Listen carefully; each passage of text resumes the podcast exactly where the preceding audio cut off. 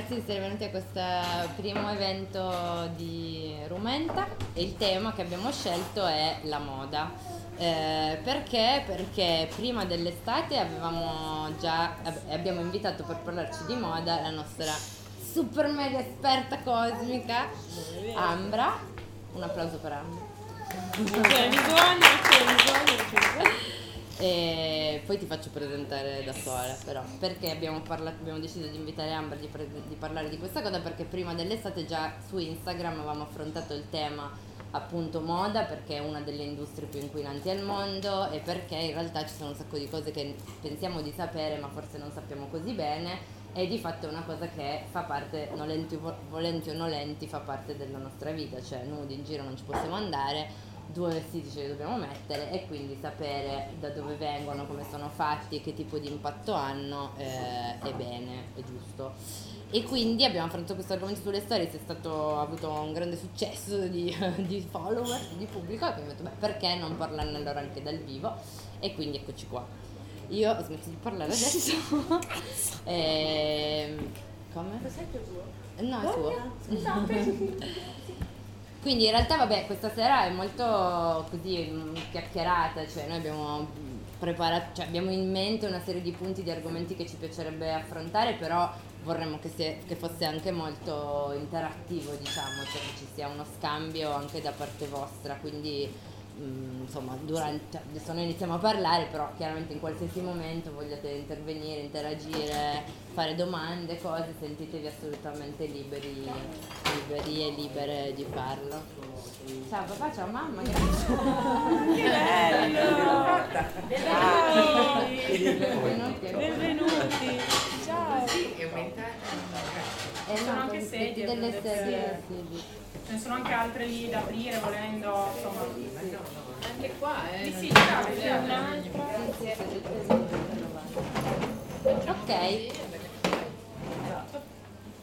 Va bene, allora io lascerei la parola ad Ambra, eh, si di di solo due parole che sai cosa fai, visto che io non, non ho contribuito. Poi... No, va benissimo. Allora, sì, io beh, intanto comincerei con ringraziare Bea e Irene, perché diciamo che il progetto di Rumenta ha aperto anche per me al lato personale un po' un maggior approfondimento della tematica ambiente, nel senso io sono sempre stata abbastanza interessata al tema, sono vegetariana, sono sempre stata un po' curiosa riguardo a queste cose, però è, è proprio con Rumenta e diciamo anche un po' i disastri dell'ultimo, dell'ultimo anno eh, che ho deciso di applicarmi un pochino di più a questa cosa. Eh, vi spiego un secondo il motivo perché sono, per cui sono qua, nel senso il mio background è legato alla moda, eh, il mio percorso di studi è proprio stato finalizzato al marketing e alla comunicazione della moda a Firenze, in cui ho eh, imparato i meccanismi di un brand di moda, di come funziona eh, una catena di produzione, di come funziona soprattutto il reparto marketing, come funzionano Uh, i brand, i ritmi e, e questo mi ha, mi ha poi portato ad avere una consapevolezza che si è un po' scontrata, diciamo, con il mio lavoro, nel senso vegetariana, appassionata di moda, mi sono ritrovata un po' a dover dire ok, bene, di, di tutto questo eh, co- che, co- che cos'ho? Ho tante risposte, eh, so diverse co- cioè so delle cose riguardo ai tessuti, grazie a un cliente che adesso seguo, perché io attualmente mi occupo di comunicazione, seguo i social network di diversi clienti, di cui uno è un, è un brand, anzi non è un brand, è un retailer di moda di alto livello, di moda di lusso, quindi si parla di brand molto grossi, ehm, che mi ha dato una finestra su quella parte di moda. Un altro invece brand è un, un negozio, diciamo, non un negozio ma un brand che si occupa di stampa su tessile, che ha la base ad Alba, che mi ha un po' introdotta più che altro alle, ehm, alle basi di tessuto, quindi ho un po' imparato la differenza tra un certo tipo di tessuto, in che modo vengono trattati, in che modo vengono eh, stampati, gli inchiostri, tutta quanta una cosa che alla fine non viene mai spiegata, no? Quando noi compriamo una maglietta, quando compriamo un vestito, il prezzo, c'è l'etichetta e le informazioni finiscono abbastanza lì. Quindi appunto eh, con le ragazze mi sono ho avuto appunto la, la fortuna di poter sfruttare questa cosa anche per me a livello personale, che è stata fondamentale per riuscire a, a capire cosa si può fare dal punto di vista, insomma, dei nostri vestiti per riuscire ad avere l'impatto minore. Ehm, io partirei appunto, eh, c'è anche mia ragazza, quindi siamo, eh, siamo tutti a posto. Eh, esatto, come diceva Irene, io non vorrei che fosse io che parlo e voi che ascoltate, ne vorrei approfittare che siamo tutti qua insieme, siamo fisicamente nello stesso posto, siamo qua, possiamo parlare e confrontarci anche su delle, delle cose che voi specificatamente volete approfondire. Magari io vi soffermo su alcune cose, ma voi avete delle altre curiosità, quindi teniamolo come discussione aperta, insomma. Se c'è qualunque cosa che non, non vi torna o che volete, sulla quale volete che io mi soffermi, per me è veramente un piacere. Um, comincerei con, allora, intanto vi voglio chiedere se per caso qualcuno di voi appunto ha visto le stories quest'estate sul profilo di Rumenta riguardo al fast fashion, quindi anche per capire magari se ci sono delle cose che qualcuno di voi le ha viste. Uno, due, vabbè, insomma, comunque non tantissimi. Ok, andiamo pure adesso. Benissimo, allora problema. Uh, partiamo con il capire che cosa ci mettiamo addosso, no? Nella scelta del titolo di questo evento io sono stata un po' spiazzata, nonostante il mio lavoro sia anche quello di creare dei copy, e la prima cosa che mi è venuta in mente è proprio questa, il fatto che noi ci approcciamo ai vestiti in un modo molto superficiale, quando in realtà quello che ci mettiamo addosso non è poi così tanto differente da quello che mangiamo, uh, perché comunque la nostra pelle è l'organo più esteso del nostro corpo e assorbe ciò che gli mettiamo, e quindi subisce anche un certo tipo di, di trattamento. Quindi capire di che, che cosa ci mettiamo addosso, capire di che cosa sono fatti i nostri vestiti è il primo passo per capire qual è l'impatto, no? Poi sull'ambiente. E mh, per questo motivo io adesso vi chiederò una cosa. Mh, tendenzialmente ogni capo che indossate dovrebbe avere o lateralmente o dietro da qualche parte un'etichetta, no? E io vi chiedo di controllare anche una, un, un capo comodo da guardare, e mi diciate adesso, controllate un secondo un po' l'etichetta con la l'inci, diciamo, la, la, la lista del, delle fibre tessili che di contiene, per capire di che cosa sono fatti. Una volta che l'avete individuato mi dite ci siamo. Cosa avete là? Ok, allora, quanti di voi hanno scritto poliestere? Eh. O poliester? Uno, due. No. Questo ci sta bene. Ok. Tre, quattro. Vabbè, insomma, un po'. Eh, quanti di voi hanno invece i cotone o comunque eh, lino? Ok, avete comunque tutti quanti delle etichette miste, cioè avete più di un tessuto, ok, quindi si tratta di eh, più di una fibra.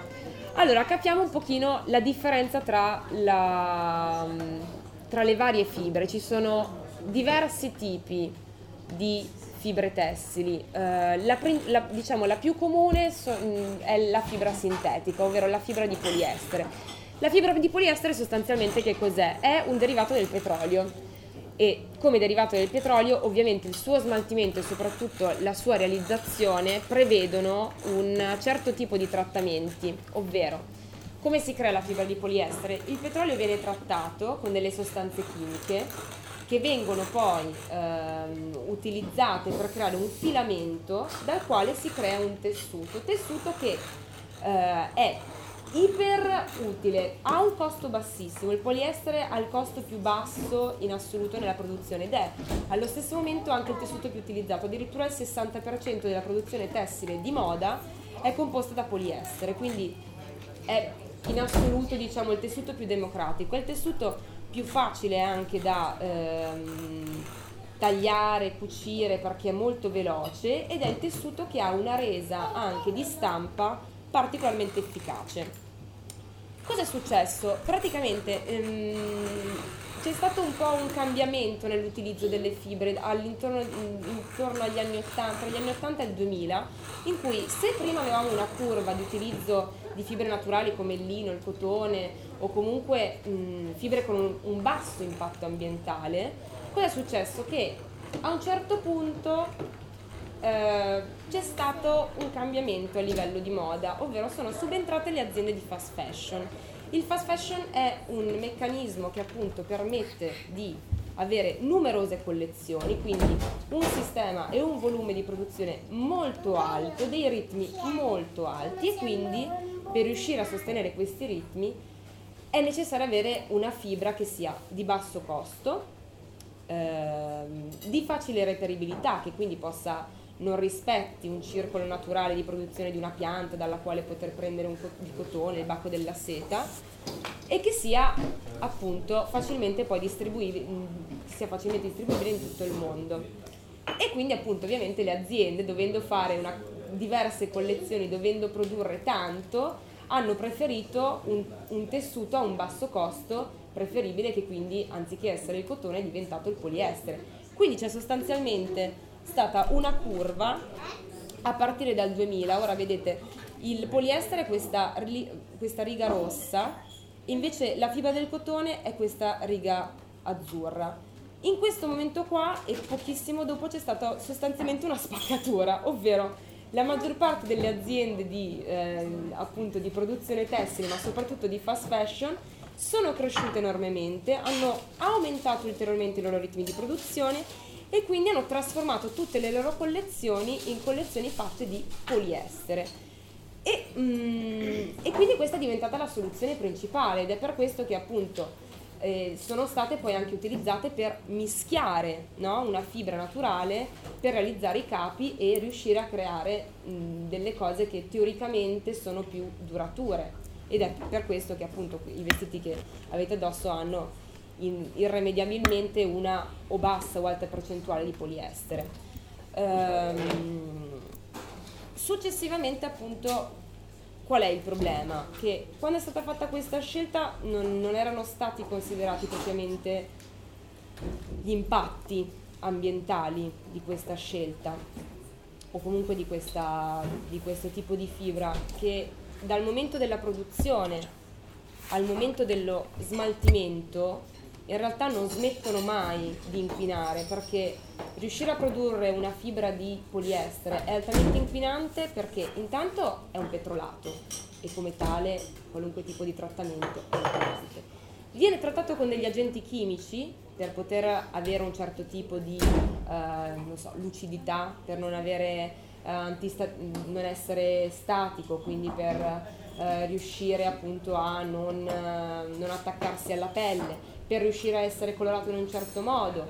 Eh, ad esempio la, la maggior parte della fibra di poliestere che viene utilizzata nel mondo deriva dalla Cina. La Cina produce il sessanta per cento di fibra è fibra di poliestere, e molto spesso per riuscire a stare nei budget di quella produzione vengono utilizzate sostanze altamente tossiche per tingerli e per raggiungere un certo tipo di colore desiderato dalla, dal, dal cliente che ti sta ordinando quel prodotto. Quindi c'è tutta quanta la fase di produzione che è inquinantissima, che produce anche tonnellate all'anno di C O due, oltre a inquinare le risorse acquifere, che è la cosa più grave, perché tutte le sostanze che vengono utilizzate non sono mh, per niente innocue, cioè contengono ormoni, contengono eh, ftalati, contengono antipiega, contengono ammoniaca, e sono sostanze che entrano automaticamente in circolo nelle falde acquifere. Quindi cosa succede? Che eh, se la produzione di fast fashion, come è avvenuta appunto a partire dal duemila, anziché essere regolamentata per esempio dall'Europa, che ha delle norme molto ristrette riguardo all'utilizzo delle sostanze, se viene spostata, perché grazie alla globalizzazione cosa è successo? Che le aziende avevano, hanno avuto diciamo il diritto e il permesso di dire ok, io la mia base ce l'ho, che ne so, a Bruxelles, ma fondamentalmente se la mia produzione deve aumentare, il costo deve essere più basso eh, e devo rispettare delle tempistiche, dovrò tagliare per forza dei costi, e i costi in un'azienda di produzione moda si tagliano in due modi. Il primo è appunto la materia prima, quindi io andrò a cercare, se devo produrre una collezione per poter avere una maglietta a due euro, io devo utilizzare un tessuto che, non mi, cioè, che mi costa zero virgola zero cinque. Altra cosa eh, altrettanto, se non più grave, è la questione della manodopera. In questi paesi eh, non c'è una, regolamenta- una regolamentazione, non ci sono dei sindacati, o comunque ci sono eh, moltissimi più limiti da questo punto di vista, nel senso che le persone davvero che lavorano nelle fabbriche, ad esempio in Bangladesh, lavorano anche tredici ore al giorno pagati un dollaro l'ora, quindi eh, respirano, cioè vi- lavorano e vivono in degli stabilimenti che non sono a norma. Ora non so se vi è capitato di sentire, nel duemilatredici c'è stato un disastro a Rana Plaza che ha coinvolto diverse centinaia di persone che sono rimaste uccise in questo stabilimento, nonostante il sindacato, era un'azienda anche molto grossa, uno stabilimento molto grosso, e, ed era stato segnalato ai lavoratori che non era minimamente a norma da mesi, ehm, ed è successo quello che è normale che succeda quando non ci sono dei controlli, e quando non ci, soprattutto a monte, una multinazionale non applica un certo tipo di standard, ed è quello che succede normalmente. Cioè il, il problema è che poi se ne parla quando purtroppo è, è troppo tardi, perché queste cose succedono dall'altra parte del mondo, ma è la regola, e questo vale sia per il fast fashion, ma vale anche per i brand di alta moda. Quindi c'è un discorso bivalente, c'è una questione sicuramente ambientale, che è il motivo per cui siamo anche qua, ma io ci tengo anche a specificare che non si ferma lì il problema. L'aspetto etico e l'aspetto sociale di questo sistema è forte, e spostare la produzione di questi prodotti in, in quello che viene considerato il terzo mondo, comunque semplicemente dove le persone non hanno possibilità di scelta, sono costrette a fare quel lavoro perché ci sono solamente quelle multinazionali che soprattutto devono competere con un mercato veramente eh, tragico, in cui appunto se anche chi gestisce quella, questo tipo di strutture, se loro non rispettano delle tempistiche, se non vengono rispettati dei ritmi, se non vengono rispettati dei prezzi, quindi eh, non lavorano, vanno semplicemente all'azienda accanto. E ovviamente per chi deve lottare per poter arrivare a fine giornata e dare del, del cibo ai propri figli, Eh, non c'è scelta, e quindi loro sono costretti a lavorare in queste strutture in cui appunto le sostanze tossiche sono le stesse sostanze tossiche che si ritrovano costretti a bere, e che purtroppo stanno facendo ammalare tantissime persone. Io a questo proposito mh, vi consiglio tantissimo, purtroppo è stato tolto da Netflix, ma lo potete tranquillamente trovare in streaming, o comunque magari troveremo un modo con le ragazze di Rumenta per farvelo avere, insomma, perché secondo me quel documentario è stato, anche per, per me che non ne sapevo già un po', boh, scioccante. Si chiama The True Cost, ed è praticamente una parabola che spiega dall'inizio alla fine, quindi dal sistema di produzione, quindi arriviamo lì, si parla proprio del Rana Plaza, si comincia così, eh, si comincia dal problema per poi andare all'origine, per capire qual è, dove vengono fatti i capi, come vengono fatti i capi, per capire il sistema del fast fashion, e per capire come in realtà questo tipo di consumo sia un consumo insostenibile, in primis per queste persone che stanno anche morendo, ma in realtà anche per noi, perché concretamente abbiamo cominciato a comprare moltissimi vestiti ma senza davvero utilizzarli. Quindi qual è il problema? Che noi ci ritroviamo ehm, con dei capi di una qualità discutibilissima, ma che soprattutto poi diventano ulteriormente problematici nel momento in cui non sono più utilizzabili. Eh, quindi facciamo il salto, abbiamo prodotto questa maglietta inquinando con una quantità di tonnellate di C O due che arrivano anche a trecento milioni in un solo, in, solo in un anno, e solamente da, dagli, dagli Stati Uniti. Passiamo poi a tutto quanto l'inquinamento, quindi l'impronta poi di, di inquinamento di un, di un capo attraversa l'oceano, attraversa le navi cargo, ehm, arriva in Europa, viene poi portato in questi negozi, quindi un ulteriore, ulteriore inquinamento, c'è un ulteriore trasporto, poi c'è tutta quanta la parte del packaging che è incredibile. Io il discorso del packaging invece lo vedo direttamente perché mh, per un cliente, appunto per il negozio per cui lavoro, le, vedo la quantità di plastica che di imballaggi che viene utilizzata anche solamente per una semplice camicia, e vi dico che ci sono almeno tre buste di plastica, quattro fogli di carta velina non riciclabile all'interno di ogni capo, grucce che non vengono minimamente utilizzate, che vengono buttate, da plastica totalmente riciclabile, una quantità a volte di etichette, etichette che vengono fatte anche etichette grandi così, in tutti i materiali possibili, con tutti gli inchiostri possibili, perché ovviamente poi il discorso è che quando tu sei un grande brand e tagli il tuo costo di produzione sulla manodopera e su il e, e, appunto sulla, sulla fibra o comunque sul prodotto, tu hai tantissimo budget per tutta la parte di marketing, perché poi eh, io l'ho fatto, io ho fatto marketing, purtroppo faccio marketing e lo so, eh, è, è incredibile, cioè la, la spesa che viene utilizzata per pubblicità o per volantini, eh, per stampare, per eh, proporre, per vendere, per mostrare, è tutta quanta quella parte di soldi che non viene investita in un sistema di produzione che funziona, o anche solamente per garantire una vita dignitosa delle persone che non riescono a malapena a vivere. Quindi,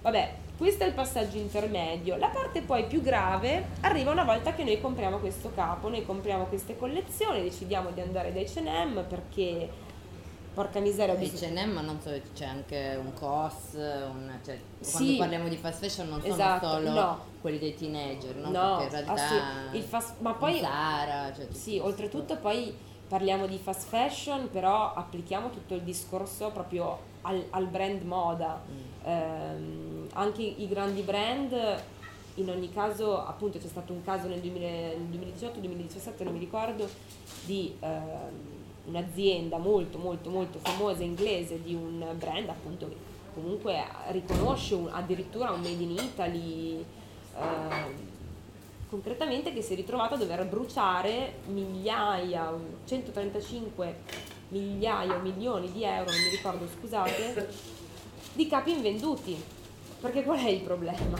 Che quando tu produci tanto eh, e soprattutto devi distribuire tanto e non hai un sistema di ottimizzazione dei capi, ti ritrovi sempre a fine collezione, a fine stagione, con un abuso e un eccesso che fondamentalmente il grande brand non sa come smaltire. Perché? Perché c'è un problema di immagine, non potranno, loro a un certo punto non possono svendere le collezioni e metterle al saldo al settanta per cento, cioè Burberry non potrà mai fare questa cosa perché certo.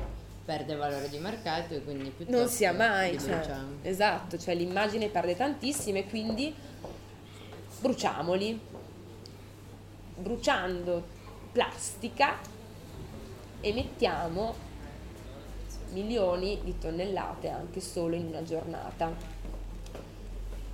e è quotidiana questa cosa. Il fast fashion lo fa allo stesso modo, eh, cerca di smaltire con eh, diciamo appunto più sconti, però c'è una, comunque un problema di sovrapproduzione di vestiti che non vengono comprati, e anche se vengono comprati concretamente poi voi per esempio, cioè nel vostro armadio, no? Ora mh, quante cose concretamente utilizzate? Almeno una volta al mese? No, cioè ditemi pure, cioè sì, tre, quattro, cioè vestiti che utilizziamo nell'armadio regolarmente. Sì, sostanzialmente alla fine uno poi deve andare a lavorare, deve avere le cose per andare a lavorare, poi magari hai sì un evento così, i jeans, le scarpe, però alla fine io ehm, l'ho vissuto proprio sulla mia pelle, cioè da cioè sono cresciuta con una passione per la moda, quindi anche tuttora per me non è che Uh, sia una, una schifezza, però mi rendo conto che siamo entrati assolutamente in un sistema totalmente psicopatico, no? Di, di acquisto, compulsivo. Oddio, ci sono i saldi, cioè anch'io fino a due anni fa non esisteva che passasse una stagione sen- dei saldi senza che io almeno non entrassi e non comprassi una cosa, perché era l'occasione, no? La questione dell'occasione, ma sì, ma dai, ma questa mi può servire, ma dai, è carina. Eh, poi torni a casa, apri la tua bustina, ti provi e dici, eh, però non mi sta troppo bene. Intanto però ce l'hai nell'armadio. E intanto ce l'ho nell'armadio, ok, quando la metto. Eh, insomma, ci siamo ritrovati con degli armadi, delle scarpiere piene di cose. E quindi cosa succede? Che mh, o li abbandoniamo lì, o li, o li diamo, mh, non so come fate voi, insomma, o li, li regaliamo, insomma. Il problema è che poi di tutte quante queste cose in realtà viene riciclato solamente l'uno per cento. L'uno per cento. Il resto... Uno dice, vabbè, ma da qualche parte finirà qualcosa. No, no. Ora vi mostrerò un po' di immagini. Scusate se mi sono un po' ho approfondito un pochino qua. Allora, tornando un attimo a parlare delle fibre tessili, eh, ora non so se voi avete trovato nelle vostre etichette, però una fibra altamente utilizzata è per esempio la viscosa, che è una fibra mista che parte comunque da una sostanza naturale, quindi teoricamente è una delle scelte preferita addirittura dai brand. Qual è il problema della viscosa? Che poi alla fine, se anche tu prendi una fibra naturale, se poi tu la tratti con le sostanze delle, una, una trentina di sostanze chimiche, eh, i fissanti eh, e dei, un certo tipo di tinte, e quel prodotto poi viene trattato e lavato in tutto quanto il suo ciclo di vita, tu ogni volta che, non dico lo utilizzi, ma ogni volta che lo laverai tu stai immettendo altre sostanze oltre a tutte quelle che sono state immesse nel processo di produzione. E questa è una discarica di, di viscosa, eh, totalmente, mh, mi pare che sia nel sud-est asiatico, eh, in cui quest'acqua è totalmente imbevibile, della stessa acqua che le persone sono costrette a utilizzare appunto per, per lavarsi, per vivere, per mangiare. Questa è una cosa, secondo me, un fattore serio, per esempio a me aveva colpito che noi pensiamo che un capo, una volta che ce l'ho, vabbè, ok, sì, magari è inquinato un po' per la produzione, però poi una volta che ce l'ho io, invece ogni volta che lo metto in lavatrice in realtà, no, c'è un problema. Soprattutto perché... la microfibra e esatto. La plastica, perché il problema è che questi tessuti, non avendo delle fibre, cioè mentre la fibra naturale come il cotone, il lino, ha una, ha una trama diciamo stabile, nel senso che la fibra eh, di per sé è naturale. Uh, mentre il poliestere ha delle microfibre, delle microparticelle che ogni, a, a cicli, a ogni, ogni ciclo della lavatrice non riescono a essere filtrate dal filtro e quindi direttamente nel mare e quindi direttamente nel pesce, quindi direttamente, non so quanti di voi amano il sushi, il pesce, però io personalmente uh, Cioè, perché poi lo cons- il giro è quello. Sì, no? Cioè, il punto è che secondo me eh, bisogna entrare un cioè la difficoltà che io vedo eh, tantissimo in questi ultimi mesi, anche, anche dal, dal mio punto di vista personale, di cambiamenti che sto facendo, eh, eliminando un po' la plastica, altre cose, è proprio l'incapacità a volte di concepire il nostro il sistema in cui viviamo, il, il mondo, la terra, la natura, cioè che è il nostro ambiente, come una cosa unica, cioè non ci sono scompartimenti stagni, cioè quello che succede in Cina non è che accade in Cina e noi siamo qua, noi siamo nella nostra carissima Europa, noi siamo sicuramente più fortunati, abbiamo tantissime leggi, ci sono un sacco di restrizioni, abbiamo ehm, tantissime normative che comunque anche in Europa vengono spesso appunto in realtà alla dogana, poi sul controllo delle sostanze chimiche in realtà non c'è un controllo, cioè voi sulle vostre etichette non troverete mai scritte le sostanze chimiche che sono state utilizzate, quindi se io sono appunto un'azienda e produco in Bangladesh il, il tipo di controllo che posso avere è veramente limitato, eh, e quindi è per questo che bisogna, secondo me è importante concepire tutto il sistema europeo a trecentosessanta gradi e in maniera più orizzontale, cioè più eh, comprendendo proprio il fatto che siamo un organismo unico, cioè perché quello che succede in Amazzonia non riguarda l'Amazzonia, cioè non riguarda solo l'Amazzonia, ma riguarda tutti quanti noi, perché appunto quello che fanno anche le aziende tessili, che lo facciano in Cina, che lo facciano, eh, ma poi in Cina basta andare in Romania, basta andare in Polonia, eh, perché quello che succede nei campi eh, di raccolta di frutta e verdura, il caporalato, eh, ci riguarda, perché è un sistema e noi facciamo parte di questo sistema qua, e capire all'origine qual è l'inghippo e dove possiamo sistemarlo è essere consapevoli in primis del nostro potere economico. Cioè fondamentalmente il punto è la differenza tra il non poter fare nulla e il capire cosa fare è essere consapevoli che il consumismo è fatto dalle aziende, e le aziende campano sui miei soldi, sui vostri soldi, cioè sono io che scelgo che cosa comprare, nessuno mi obbliga, tranne alcune cose che alla fine sei costretto magari ad acquistare, ma nessuno mi obbliga a comprare un certo tipo di cosa. Ehm... Vabbè, poi, poi ci torniamo. Ah, sì, sì. Allora, questo qui è uno schemino, io questi li ho presi da dei report di Greenpeace, sono abbastanza recenti, comunque riportano delle informazioni che non sono magari super aggiornate, ma sappiate che il ciclo produttivo non è che sta rallentando, non sta fermando, sta crescendo, quindi eventualmente i dati sono, in questo momento sono anche peggiori. Questo vi spiega mh, abbastanza bene perché il, il ciclo degli abiti, della creazione dei vestiti, è dannoso quasi, in, cioè per come è concepito adesso, è dannoso anche dal punto di vista della fibra naturale, ovvero non pensiamo che, non do, cioè non dobbiamo, non deve scattare il meccanismo per cui, ok, io compro una maglietta di cotone, quindi no, perché qual è il problema? Che quando noi facciamo, mh, diciamo, leva sullo sfruttamento di una risorsa naturale, come può essere quella di una pianta di cotone, di un... e di un campo di cotone, c'è un problema ovviamente che eh, la pianta ha dei tempi, cioè eh, necessita dell'acqua, necessita di controllo, quindi riuscire a mantenere dei ritmi di produzione, se io mi voglio, voglio utilizzare del cotone vorrà dire che dovrò utilizzare dei fertilizzanti, perché le mie piante non si potranno ammalare, perché non posso permettermi di perdere queste piante, quindi fertilizzanti.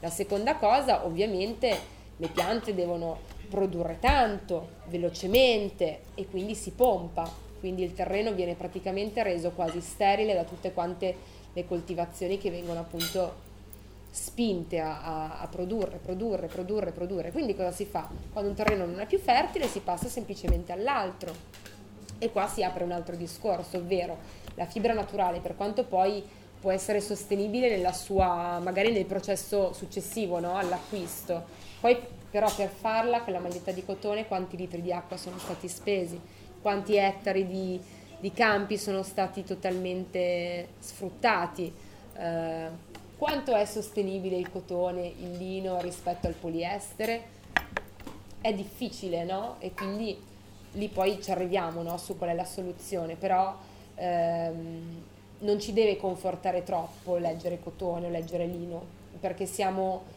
Eh, comunque vincolati appunto a come viene poi lavorata questa materia prima, e quindi questo, questo schema qua ve lo, ve lo spiega molto bene, ovvero parallelamente la fabbrica che produce fibre sintetiche ha un'emissione di gas serra enorme, allo stesso tempo il campo comunque utilizza fertilizzanti e pesticidi, quindi è, eh, è duplice.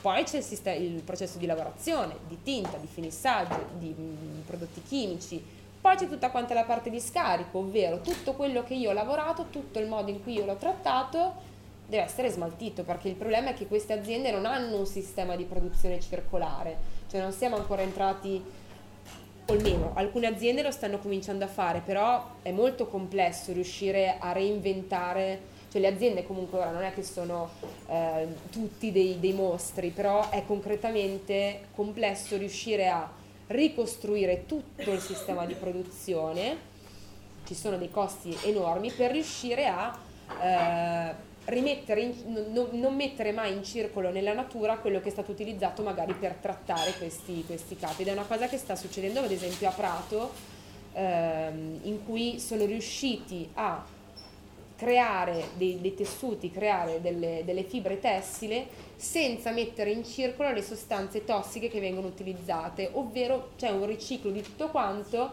e non c'è una, una perdita di nulla, però ci sono voluti anni e c'è voluto uno sforzo comunque di tante aziende che hanno deciso di mettersi questo obiettivo. Comunque si può fare. Ehm, Poi ovviamente tutto quello che viene prodotto non è che automaticamente viene venduto, di tutta quanta quella parte ci sono tutti i prodotti che se fatti velocemente sono fallati, vengono stampati male, ehm, finisce tutto quanto qua, sono discariche, quindi ci sono queste bobine, questo non è un fotomontaggio, i vestiti sono veramente stipati così. Cioè ci sono campi e campi, chilometri di vestiti così e abbiamo, stiamo ancora smaltendo i vestiti degli anni novanta. Cioè se voi andate nei negozi dell'usato, perché trovate, troviamo tantissime felpe, anni ottanta, anni loghi? Perché noi stiamo ancora smaltendo quel consumismo e tra trenta anni dovremo smaltire il consumismo, cioè la sovrapproduzione di Bershka, H and M, Zara, se non bruciano tutto prima.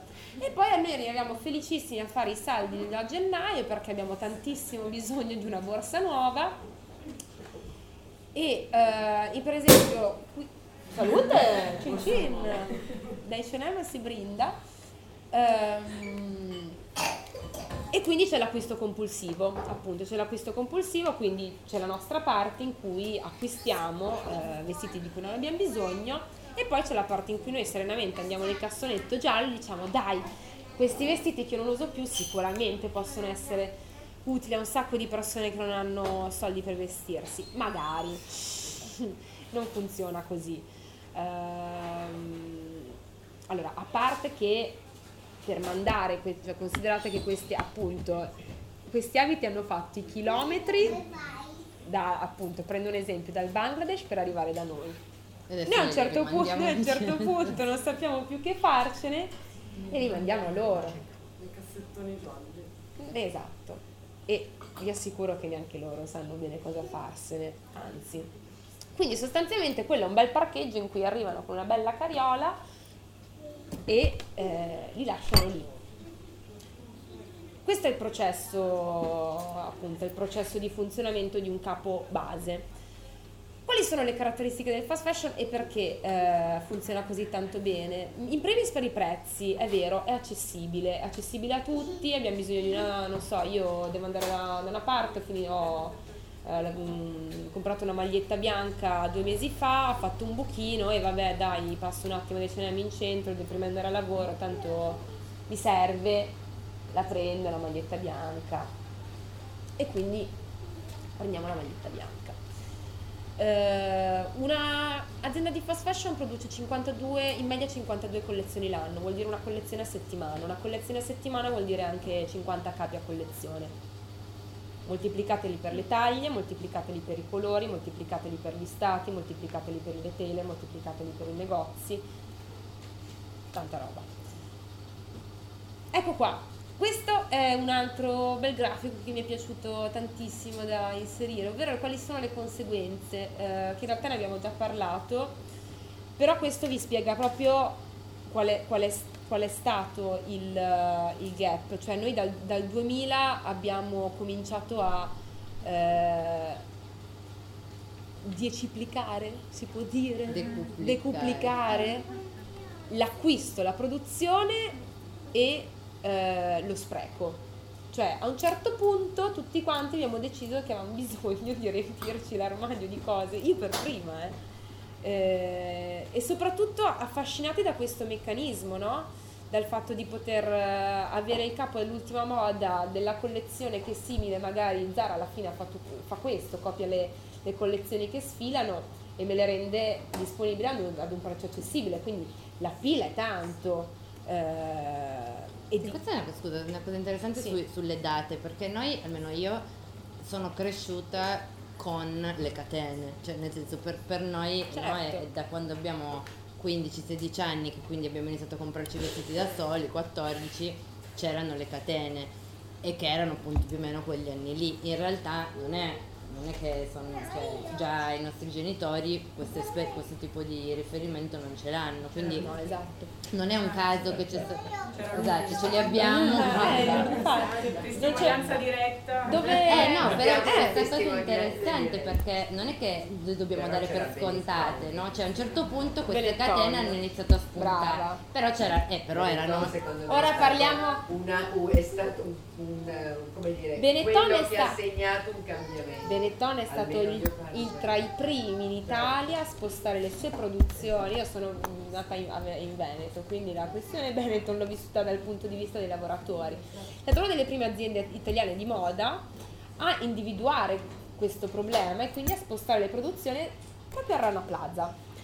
Eh, era una delle aziende che produceva lì ed era una delle aziende che non ha risposto a, ai reclami e alle, alle critiche di malfunzionamento, e anche in questo si è dimostrata come uno dei nostri orgogli italiani. Però esatto, Benetton è bravissima, è stato uno dei primi. Eh, uno questo... dei primi, nel senso che per quel che ricordo io questo angolo deve confermare l'Irico. No, è stato eh, il fatto che è stato il primo marchio che ha cominciato ad aprire negozi, quelli che voi adesso, che Irene dice le catene, era quello, perché prima non c'era. Per me Benetton sì, è stato una, è quello una che pietra ha fatto miliare. Questa cosa qua l'ha fatta in America, ora brevissima parentesi, però è, è proprio una strutturazione di business diversa, ovvero...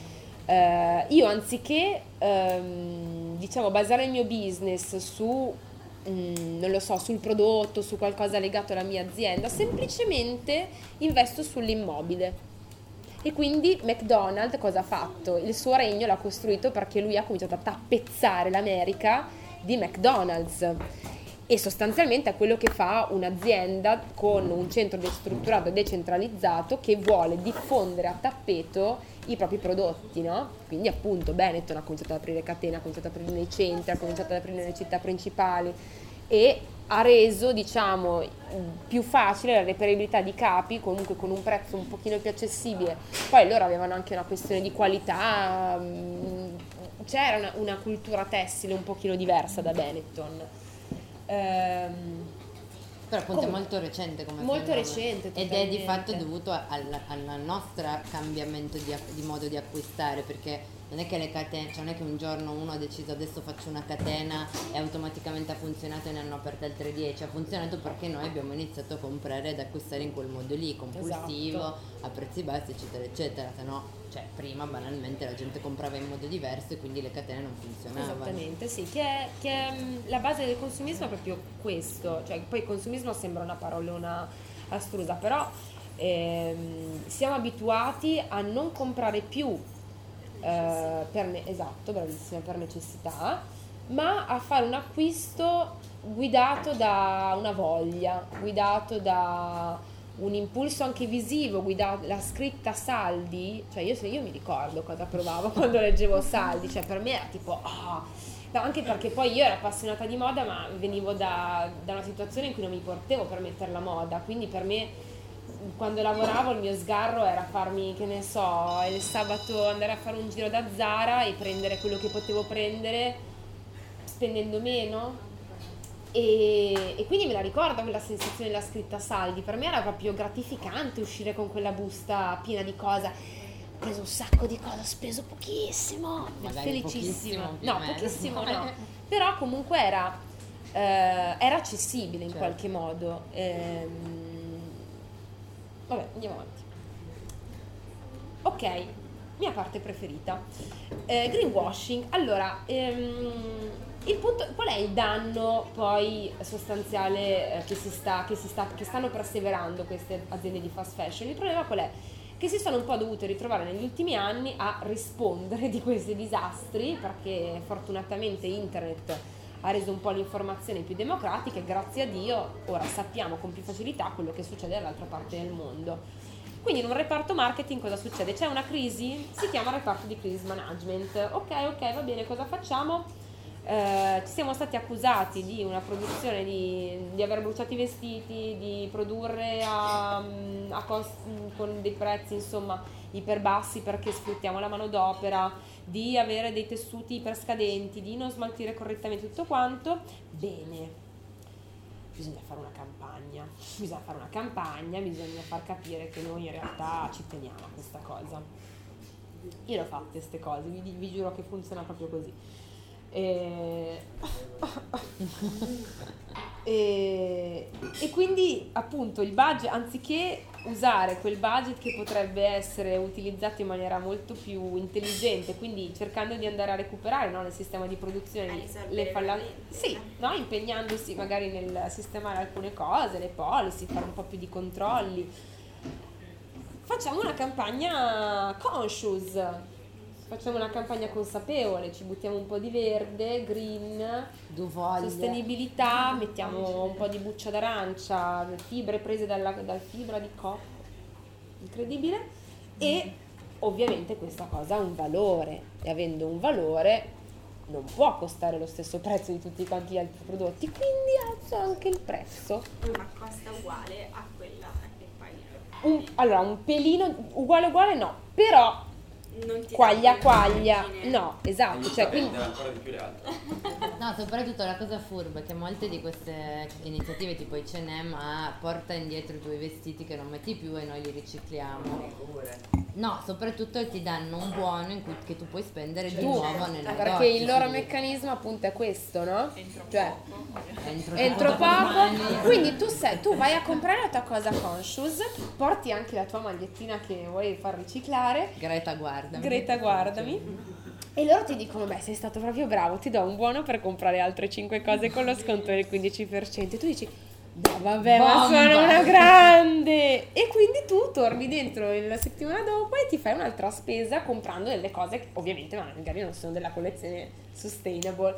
E quindi adesso, oltre al problema che c'era prima, c'è anche questa cosa, ovvero questo eh, sorta di premio, di gratitudine, no? Di, di un po' la nostra consolazione, perché poi alla fine, ora, eh, è importante anche capire che il consumatore, sì, ha, abbiamo delle responsabilità, però in questo mondo ci siamo un po' ritrovati, eh? Nel senso, sono sicura che se ci avessero spiegato che funzionava così, molti di noi avrebbero detto no, scusa, aspetta, eh, com'è che funziona? Allora forse non lo voglio. È che noi ci siamo ritrovati in questo sistema, e quindi a me non piace scaricare tutta la responsabilità, cioè io sono convinta che la responsabilità sia anche del singolo, ma è importante capire che... Um, Sono le, sono le aziende, sono i privati, sono i governi che vanno mobilitati a fare questo, però noi intanto dobbiamo essere consapevoli, cioè l'importante è capire bene come funziona questa cosa, ovvero un'azienda di fast fashion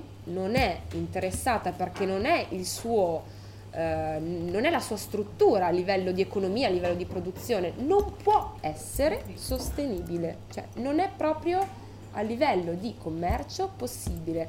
Se lo fa non è una, non è, non, vuol dire che sta, vuol dire che sta diventando un'altra cosa, va bene, cioè si può fare, però non, non potrà avere la quantità di coll- cioè non potrete vedere la quantità di collezione, non potete vedere i, gli stessi tessuti, quei prezzi, cioè automaticamente nella ricerca di questa cosa, appunto, nella sost- la sostenibilità ha un costo, cioè per produrre le cose in un certo modo, quando appunto andate magari, ora a Torino ci sono anche diverse realtà, eh, il, il cliente, l'altro cliente con cui lavoro ha un, um, che, che crea appunto tessuti stampati, ha un target preventa, prevalentemente italiano di crafter e di hobbiste di sarte, e i prezzi di quello che loro fanno, ottanta, cento, duecento euro per un vestito, ma c'è la manodopera, il tessuto è controllato, sai da dove viene, sai cosa ti sta mettendo addosso, c'è una ricerca, è ovviamente più costoso, e quindi uno dice bene, quindi come mi vesto? Poi ne parliamo.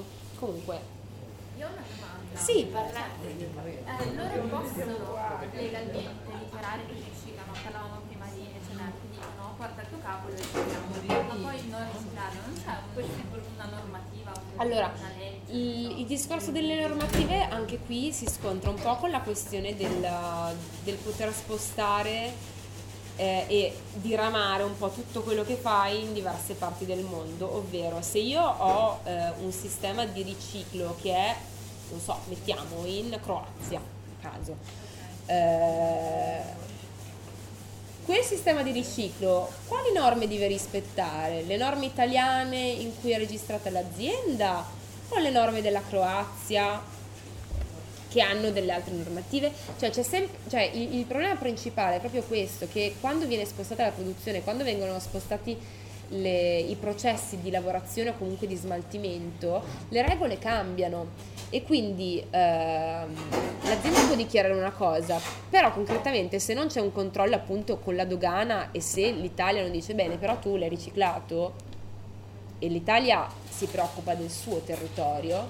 fondamentalmente lì poi il problem- l'inghippo per l'azienda si scavalla in questo modo, e quindi di normative ci sono per chi produce qua, certamente. Per chi produce all'estero le normative sono un po' diverse, poi cambiano a discrezione. Poi anche sulla questione dell'essere rispettato o meno ci sono tantissimi casi, anche appunto il, cioè, le aziende che producevano eh, a Rana Plaza in Bangladesh, che producono tuttora, sulla carta rispettavano tutte, ma anche H and M rispetta tutte le norme. Il problema è che a monte loro in realtà non hanno controllo sul territorio, perché o i controlli vengono fatti male, Uh, o poi possono tranquillamente essere falsificati in tre per due, oppure perché poi ci sono anche delle, delle questioni economiche, come per quanto riguarda le certificazioni. Mm, ad esempio il Made in Italy, non so se lo sapete, ma è una, se chiamiamola certificazione, che può essere garantita anche, anche se io ho solamente una parte del processo produttivo in Italia. Se le altre sei non lo sono, eh, però comunque Made in Italy.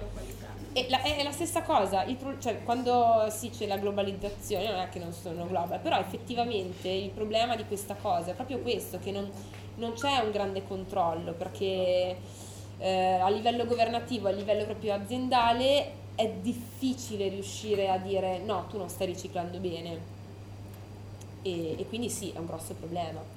No, ma anche perché prima non c'era bisogno di questo, perché prima le aziende producevano qui e vendevano qui, quindi il sistema era proprio diverso. Totalmente, totalmente quindi, diverso. Mh, è proprio a monte che va ricreato il sistema, perché se prima non c'era bisogno di controllare, adesso che tutti portano fuori, invece c'è proprio bisogno di riprogrammare eh, il sistema e l'individuo proprio, esatto, ne, in quello che fa. Ma le sanzioni sono sufficienti da impaurire una multinazionale e farle cambiare i processi produttivi? Allora, le sanzioni oltretutto per me sono ridicole, cioè guardiamo quello che è successo con l'accordo di Parigi, l'hanno firmato tutti e non lo sta rispettando nessuno dell'accordo di Parigi, e si parla di stati membri, si parla di Unione Europea, si parla di dovremmo essere lo step più avanti, l'accordo di Parigi sono stati firmati, firmati cioè, e non li sta rispettando caso, nessuno. Caso Volkswagen, ecco sì, ha creato eh... nell'azienda che ha dovuto fare un grande greenwashing. Sì, esatto, bisognerebbe sì, vedere però, poi però cosa il, è cambiato. Il, il discorso esatto è che poi tu puoi, cioè magari una sanzione perché hai, hai fatto un po' finta di niente per un po', però ti hanno beccato. Il discorso è che magari tu per fare anche sem- un semplice cambiamento ti basta cambiare una parte di quella cosa e secondo la legge tu sei a posto. Okay. È sempre lì, è che ci sono tanti step che vanno controllati nel complesso a trecentosessanta gradi. Il controllo su un'azienda, sul processo produttivo, purtroppo ancora non è correttamente legislato, o comunque se lo è poi in realtà non, non so concretamente per quale motivo le leggi però non vengono rispettate, e, e questo è un grosso problema, perché appunto chi deve fatturare, che sono queste grandi aziende, se ne strafrega, perché eh, il problema è quello che a loro, cioè finché c'è un discorso economico che influisce sul, su quello che loro fatturano, allora lì c'è grande movimento, lì altro che crisis management e marketing, lì può succedere qualcosa. Però sono aziende per esempio come Patagonia che magari fanno degli investimenti Um, ma anche perché gli, cioè, hanno capito, un'azienda come Patagonia, perché l'ho studiata recentemente, sì, per una campagna, ha capito che il suo target, il suo, la sua fetta di mercato stava andando in una direzione, che quindi fare tutta questa operazione di greening, avrebbe Patagonia la sta facendo bene, non è greenwash, in realtà gli sta portando più soldi, perché la gente che compra i prodotti Patagonia che comunque hanno un buon potere d'acquisto, queste persone sono persone che sono sensibili all'ambiente, che quindi nel momento in cui si è iniziato a parlarne erano cioè, ben contenti di continuare. C'è da dire che Patagonia agisce su una nicchia, esatto, e H and M sì, è proprio globale, È proprio, un obiettivo, è proprio un obiettivo commerciale diverso, no? Cioè, mentre quello è su larga, mentre H and M è veramente su larga scala, i volumi di produzione sono altissimi, quindi non si, cioè, non può fare se non così. Cioè, se non fa così, H and M non esiste più. Cioè, è difficile concepire come possano trasformarsi queste aziende. Non lo capiranno loro, non lo so. Sì. Però Patagonia, appunto, in realtà, per quanto stia facendo questa cosa che è molto bella, ma anche quella è una questione di marketing, cioè se loro hanno visto in questa cosa un'opportunità economica, no? E quindi lo possono fare perché fortunatamente ci si sono un po' ritrovati dentro. Ora, non per fare la guastafeste, però Patagonia neanche Patagonia no, ma io ci sono rimasta malissimo. Eh, mo- sono molto bravi, però per esempio le tute, mi pare, subacquee le producono nello stesso stabilimento dove vengono prodotte anche dei prodotti della Nike, in cui non vengono... Sì, ma no, poi non proprio... sapeva di P F C dentro. Sì, cioè, diciamo che Nike, appunto... Ehm, ci provano. Non, cioè, non affidatevi mai alle parole di un brand, nel senso che è veramente marketing. Cioè non, non, gliene, non gliene frega niente. Le aziende che hanno realmente un processo sostenibile, che fanno davvero qualcosa, in, nella, nel, all'interno della comunicazione investono proprio su quello. Cioè chi si differenzia nel, nel come produrre una, un, un capo in maniera sostenibile, tutta la sua comunicazione, o, o, per lui è importantissimo far capire al cliente cosa c'è dietro. Allora lì la, la riconoscete la differenza. Allora lì non vedete volantini di, cioè vedete che, è, che c'è funziona, una c'è una coerenza. Cucinelli, voglio dire, però. Eh, ma anche Cucinelli. Sì, che poi anche dei. Vabbè, guarda, eh, sì. No, ma per dire. Se, sì, sì, è che appunto io diciamo che dopo aver scoperto questa cosa di Patagonia ho capito, va bene. No, bisogna. No, poi uno deve, cioè può anche c'è, nel senso, una cosa che fa Patagonia è quello poi di investire eh, i propri parti, i propri prodotti in progetti tipo documentari, cioè di fare anche divulgazione, divulgazione. diffusione che mm, e sono anche fatti bene, cioè per carità, cioè, poi non è che li difendo, però no, no, no, cioè, no. La cosa interessante secondo me nel momento in cui uno si approccia a un brand, che sia grande, che sia piccolo, di questi che sono super, è andare a cioè sempre andare a vedere un passo oltre, no? C'è tipo un toast, non so, questi brand che dal sito tutto verde, siamo tutti green, eccetera. In fondo poi c'è scritto, c'è sempre quella non cosa che si chiama corporate social, non è vero. No, corporate social responsibility, loro sono obbligati per legge a dire effettivamente, no, che, che cosa stiamo facendo per l'ambiente. Allora, molte volte c'è scritto tipo ah, abbiamo intenzione di ridurre le emissioni entro il duemilaventicinque. Vabbè, grazie. A parte che nel duemilaventicinque stiamo crepati praticamente, cioè. Ma poi l'intenzione non è che cioè, effettivamente mi dice come la stai mettendo in pratica queste. Quindi purtroppo quando, poi dopo magari ne parliamo appunto anche meglio sulle soluzioni, ma cioè bisogna sempre, è una, è una sbatta, cioè una sbatta perché bisogna andarsi a leggere, a vedere se, se, se ci si ferma alla parte di appunto eh, pubblicità e sono molto esatto. bravi, ma non è, vabbè.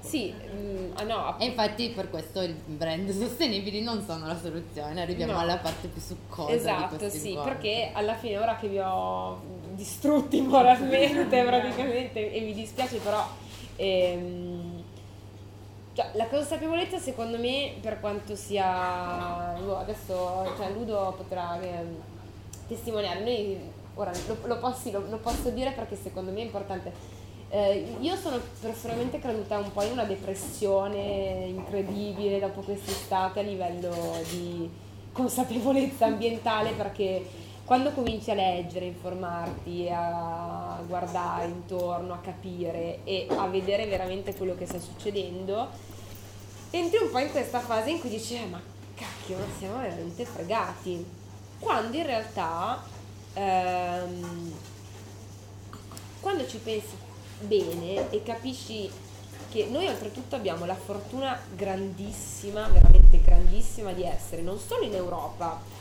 e quindi di avere moltissime possibilità, e quindi già adesso che ne stiamo parlando comunque cioè abbiamo la possibilità di discutere, di confrontarci, di capire come poter fare. Mh, appunto i, i poveri ragazzi in Bangladesh non ce l'hanno, eh, ma proprio per questo, secondo me, proprio da, da, da nostra cultura, dalla, dalla nostra possibilità di poter fare delle scelte, perché noi appunto abbiamo un potere economico, possiamo scegliere di non comprare qualcosa, di comprare qualcos'altro o comunque di cambiare il nostro sistema d'acquisto. Abbiamo ora, secondo me, una grossa responsabilità nei confronti di quei paesi che invece non hanno scelto questa cosa, cioè tutto questo sta, sta succedendo per colpa dell'Occidente, in Bangladesh, in Cina, in Africa, queste cose non, non le hanno chieste loro. Noi siamo andati, abbiamo costruito le nostre fabbriche per poter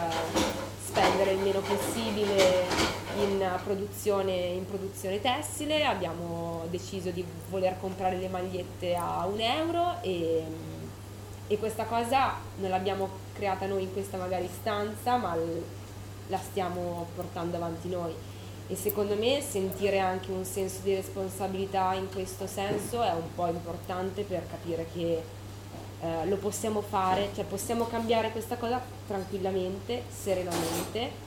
Siamo in Italia, in cui il Made in Italy, eh, la biodiversità, il cibo, cioè parliamoci chiaro, cioè siamo il paese più fortunato d'Europa, cioè abbiamo tutto, non ci manca proprio niente. I nostri nonni, no, i miei genitori, le generazioni subito prima degli anni ottanta, diciamo, quelle che hanno vissuto quel periodo, eh, vivevano con un decimo di quello con cui viviamo noi e si vestivano, mangiavano, vivevano serenamente, però noi invece smattiamo perché? E l'iPhone, e la felpa, e il logo. No, non è, non è, non è più fattibile, però anziché, cioè, come dicevi no, tu, no, bisogna riorganizzare tutto, è vero, però secondo me in realtà in Italia, eh, e vediamo se no, questo lo facciamo dopo, in Italia in realtà è ancora più facile, perché a noi basta non riorganizzarci, ma fare semplicemente un passo indietro. Cioè, io per esempio mi sono ritrovata a dire ok, come elimino la plastica dalla mia vita, per esempio nella spesa? Faccio quello che facevo quando abitavo a Firenze, ho fatto l'università a Firenze, avevo la, for- la grandissima fortuna di avere ogni santo giorno un mercato di, di frutta e verdura, io spendevo sette euro, sette euro perché and- facevo la furbata, andavo a fine mercato, quindi tendenzialmente la frutta e la verdura a un certo punto te la tirano dietro. Mi ero trovata il mio fruttivendolo che ancora ho nel cuore, che a un certo punto mi regalava le buste di odori di insalata. Poi io mega fortunata, però eh, cioè, chi mi viene a dire che non è possibile fare una spesa senza plastica mi fa girare un po' le palle, perché non siamo ad Amsterdam, non siamo a Londra, non siamo, questo discorso magari lo accetto da chi abita a Milano, effettivamente io adesso sto a Milano, è un po' più difficile, però in realtà ci sono, c'è il modo, solo che siamo pigri, non abbiamo sbatta, vogliamo tutto subito, vogliamo l'avocado, vogliamo i ribes, vogliamo le fragole a dicembre, vogliamo gli asparagi a ottobre, vogliamo, vogliamo tutto, vogliamo subito, lo vogliamo adesso, come dico io, a casa mia, con delivery, voglio il cibo. E, e... Questo però del... vogliamo anche essere sostenibili. Però vogliamo essere soprattutto sostenibili, non vogliamo, non vogliamo che vogliamo tanto bene a Greta, vogliamo, compriamo la borraccia. E invece eh, il pro... consigli per gli acquisti. E invece secondo me eh, la, la, la cosa figa di tutto questo è che per me ritornare a fare dei passi indietro è un po' è, è bello, perché cioè, ritorniamo a essere un po' umani, no? Una cosa che secondo me si è un po' dimenticata, appunto, andare dal fruttivendolo, andare al mercato, mangi bene, parli con chi era, cioè io adesso ho, a Milano per esempio ogni martedì mattina ho trovato questo piccolo mercato ortifrutticolo pazzesco, carissimo, sono tre bancarelle, sono ragazzi che hanno le aziende proprio boh, a quindici chilometri, non che il chilometro zero in pianura padana mi rassicuri così tanto, però eh, diciamo che il cibo ha un, intanto ha un sapore, Io vi assicuro che a Milano le cose alla Carrefour non, cioè, mangi, mangi una cosa ma non stai mangiando, cioè non, non ti stai nutrendo, non stai nutrendo il tuo corpo, ehm, e quindi per me appunto in, in, cominciare anche a, a, a concepire i soldi che spendo, cioè le spese che faccio, i vestiti, il,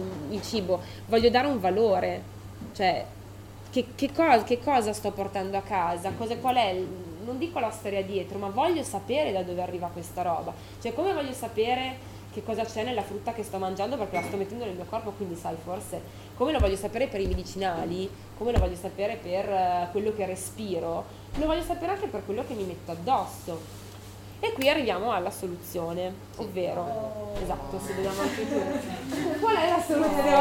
Oh. Allora, comprare vestiti. Allora, la soluzione, secondo me, è intanto, in prima cosa, fare pace con l'armadio, ovvero eh, io mi sono presa una bella giornata in uno schizzo anche di volontà di mettere in ordine e dire bene, allora parliamoci chiaro Ambra, cioè tu hai delle cose che non, non metti da, cioè non hai mai messo forse, e quindi ho cominciato appunto a cap- cercare di capire cos'è che utilizzo, cos'è che mi serve, cos'è che mi piace, cos'è che mi fa sentire bene a mio agio, cioè mi sono resa conto che avevo un sacco di cose che, beh, bello, ok, fighe, poi alla fine mi vesto una felpa, una t-shirt, un paio di jeans e un paio di scarpe che sono sempre sneakers, eh, basta.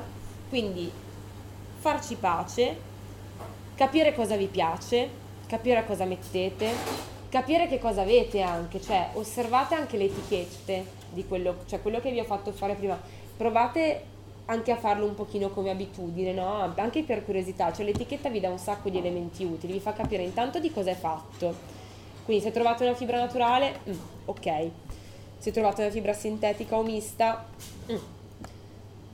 il made in il made in vi fa capire tante cose, made in Turkey, made in Bangladesh, made in uh, sto cavolo, io vi sfido a trovare un made in Italy, a meno che non abbiate qualcosa di usato in questo momento addosso, cioè attualmente trovare made in Italy o spendi veramente duecento euro, non so, eh, Cucinelli, eh, altrimenti veramente molto improbabile.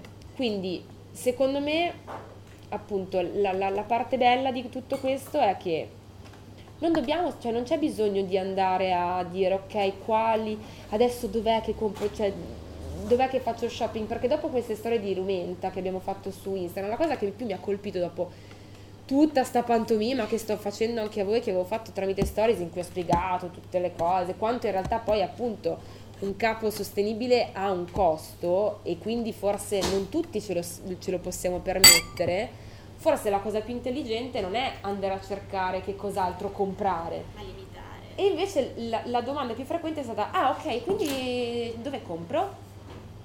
Infatti lì okay. Ci siamo resi conto di questo meccanismo perverso, no? Sì. Che abbiamo tra l'altro non solo coi vestiti, cioè noi l'abbiamo visto anche molto in questi mesi, ogni volta che si parla di come essere più sostenibili la domanda è sempre ok, ma quindi lo shampoo dove lo prendo, ma quindi appunto i vestiti dove li compro, cioè che ci fa proprio capire quanto noi siamo proiettati non sul ma magari non comprarlo e basta, ma, ma sempre sul comprare l'alternativa e non da lavare i capelli, cioè io anche per no, però sui vestiti questa cosa è chiaro che su certe cose tipo il cibo, certo, il sapone è un po' posto diverso, che anche lì magari non devo avere quattro shampoo diversi uno per giorno della settimana, o magari prima di comprare quelli solidi finisci tutta la roba che hai già, cioè. Però sui vestiti questa cosa è evidente perché lì proprio non esiste la necessità, cioè sicuramente no. Tu nell'armadio hai già abbastanza cose che ti puoi mettere per vestirti da qua negli altri tre anni tutti i giorni, sì. E soprattutto ci sono i vestiti usati, cioè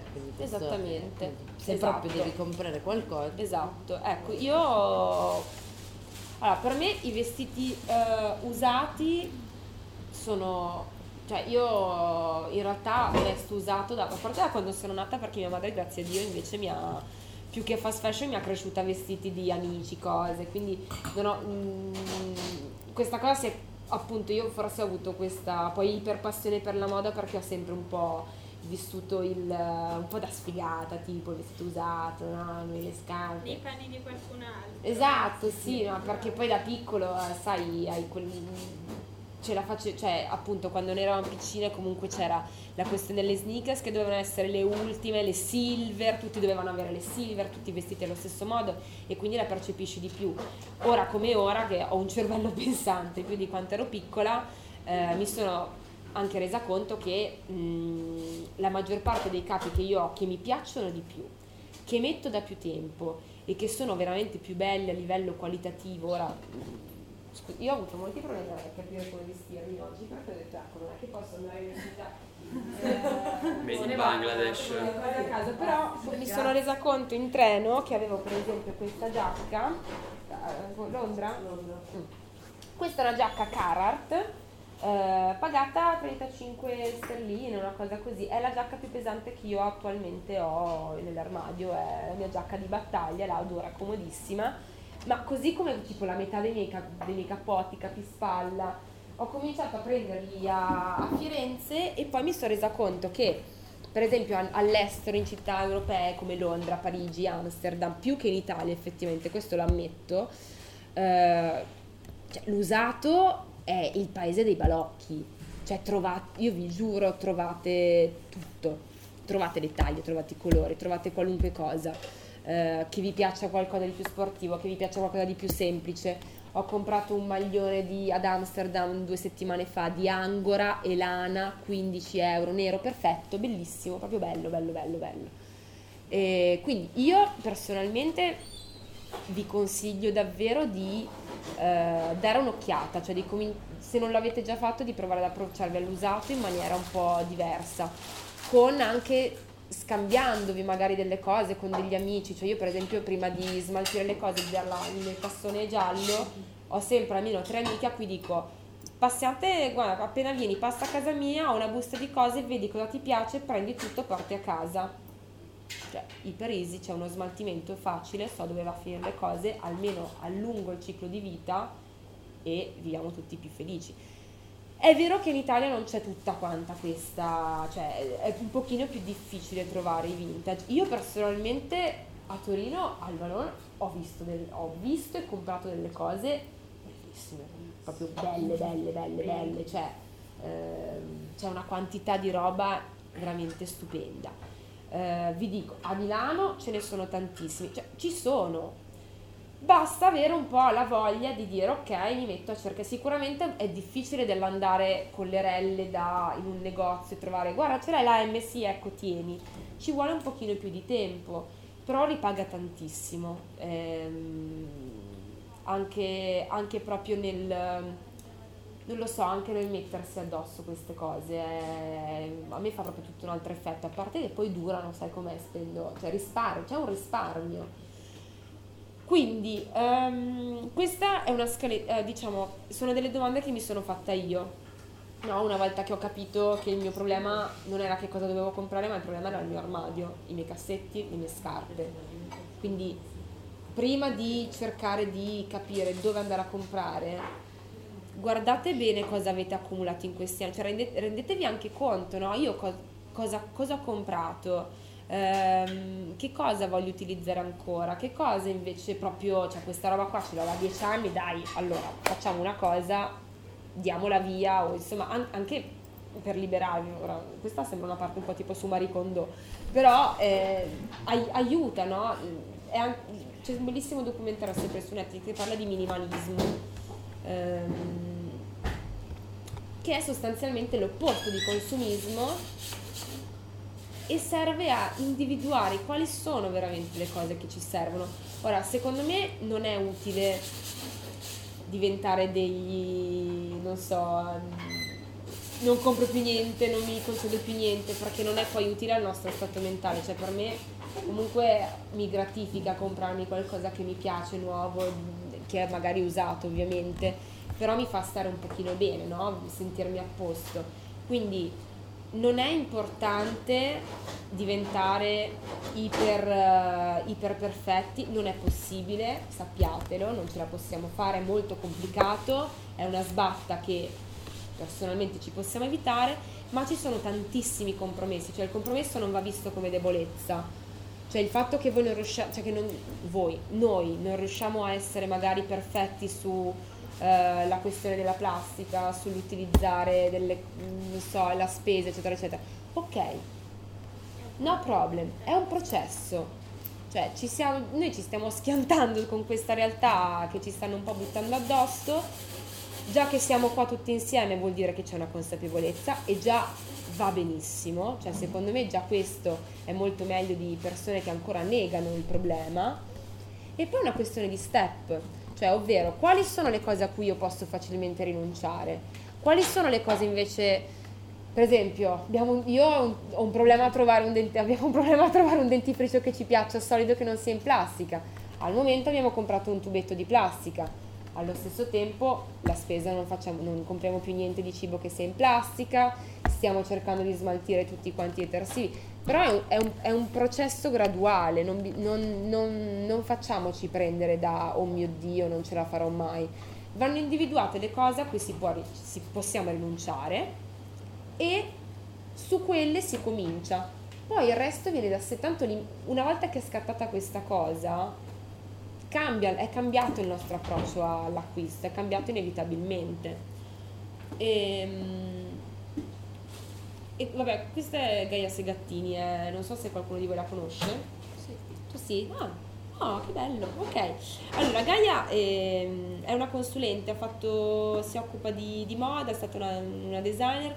Um, io ci ho a che fare per questioni di lavoro e ho avuto la fortuna di parlarci la settimana scorsa e le ho detto che sarei venuta qua a parlare con voi di queste cose e le ho detto una domanda che ci hanno fatto, le ho, le ho riferito una domanda che ci avevano fatto anche sulle stories quest'estate riguardo al fatto eh ma comprare, cioè comunque per una famiglia magari con dei bambini riuscire a vestire i, i bambini comunque in maniera sostenibile o con un certo tipo di attenzione alla fine è costoso.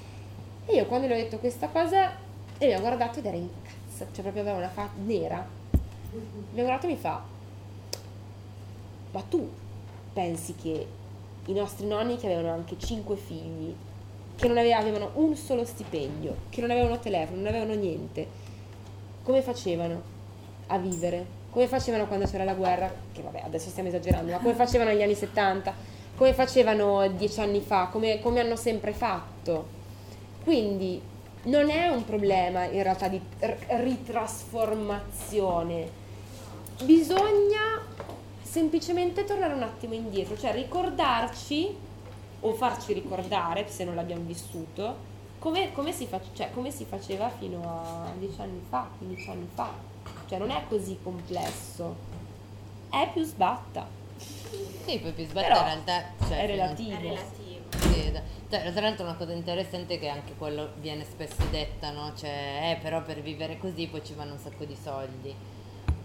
Anche lì quando abbiamo fatto questi esperimenti ormai da mesi che abbiamo def- cioè, decisamente cambiato stile di vita, in realtà abbiamo, stiamo risparmiando molto perché semplicemente compri di meno, ma questo vale su tutto, cioè vale sul cibo, su appunto il mercato, sul farsi le cose in casa, sui vestiti, cioè elimini tutta una serie di voci di spesa domestica che quindi alla fine, sì certo, poi magari la cosa singola la pago di più, cioè no, oppure mi faccio un po' più di sbatta, ma sul totale... Sì, soprattutto un... perché poi, per esempio, ho l'esempio di mia madre a casa che mi ha, mi ha cresciuto con dei valori molto ambientalisti, adesso incredibilmente il frigo di casa mia è pieno di plastica. Mm. Ma la cosa più spaventosa è che tutte le cose che magari compra, non lo so, ai discount per una questione economica... metà del frigo io lo devo svuotare e buttare perché è cibo da buttare, certo. E quindi io mi dico ma concretamente quanto stai risparmiando? Io non, non sono, anche perché sei da solo, cioè eh, lei mi dice ma io non riesco a tornare al fruttivendolo perché la frutta al fruttivendolo mi costa di più, ma se tu poi della spesa che fai al Lidl, della spesa che fai al Mega, metà della roba ti ritrovi a buttarla per una motivazione o per l'altra perché o hai comprato troppo o la roba fa certo. schifo. Se facciamo i conti, quanto stai risparmiando? Poi, stai risparmiando sulla salute, sul tuo benessere? Non lo so. Stai risparmiando concretamente sui tuoi costi? Non lo so. Stai risparmiando sull'ambiente? Non credo. Va fatto appunto un ragionamento a lungo termine. Cioè, la difficoltà è magari nello switch, no? Perché non siamo abituati, ma una volta che hai preso l'abitudine, è un'abitudine come, non so, prendere, prendere una pillola la sera, prendere un tram anziché l'altro, è un'abitudine. E um, questa è un ranking, io l'ho preso solamente parzialmente, solo parzialmente perché appunto quest'estate c'era stata molta richiesta riguardo a sapere quali erano i brand più sostenibili. Questa è una lista parziale ehm, che però è, è interessante capire, perché la sostenibilità, appunto, essendo un argomento così ampio, così a trecentosessanta gradi, include varie cose. Per esempio, questo è il, è il report ambientale generico, questo è il livello di organico, diciamo, de, di un'azienda, questo è un, è un punteggio che riguarda l'iniziativa su un cotone migliore, questo è sull'energia nucleare, se viene utilizzata o non viene utilizzata, il benessere degli animali, eh, il codice di conduzione. Cioè la sostenibilità prende tante cose, prende anche, appunto, per esempio per la lana c'è una questione legata agli animali, come vengono trattati questi animali, come viene presa questa lana, come vengono poi eventualmente uccisi. Cioè, la sostenibilità è un, è, un, è un discorso molto complesso, molto ampio, quindi quando un'azienda, cioè una, una le, le persone, appunto, quest'estate mi, mi hanno chiesto, ok, ma quindi quali sono i brand sostenibili? Eh boh, cioè da quale punto di vista? Cioè parliamo d'ambiente, parliamo di etica, parliamo di... Come vedete, per esempio, vabbè, People Tree è uno dei migliori, però appunto anche qua People Tree è, uno dei, People Tree è un'azienda, mi sembra americana, non vorrei dire una cavolata, però non è italiana, e quindi uno dice ok, va bene, mi prendo People Tree, sono bravissimi, poi però per farmi arrivare il pacco da People Tree e, e a quel punto inquini un botto. Quindi qual è veramente la cosa più sostenibile? Ripeto, per me la risposta è l'usato, comprare meno e, e, e prima, prima, riflet- cioè prima riflettere su quello che, stia, che uno sta già facendo. Poi deve trova- ognuno deve trovare le sue soluzioni, ognuno deve fare le sue ricerche, anche in base a... Cioè io per esempio ho una forte sensibilità dal, lato, dal punto di vista, vabbè, a parte ambientale, però anche animale ed etico. Quindi io vado a cercarmi un certo tipo di informazioni, ma questo vale per me. E questa è la mia sostenibilità, la tua sarà diversa, la sua sarà diversa, e è difficile trovare a trecentosessanta gradi un'azienda che è ipersostenibile, perché magari processo che è sostenibile, poi che energia usi? Usi i pannelli solari? No.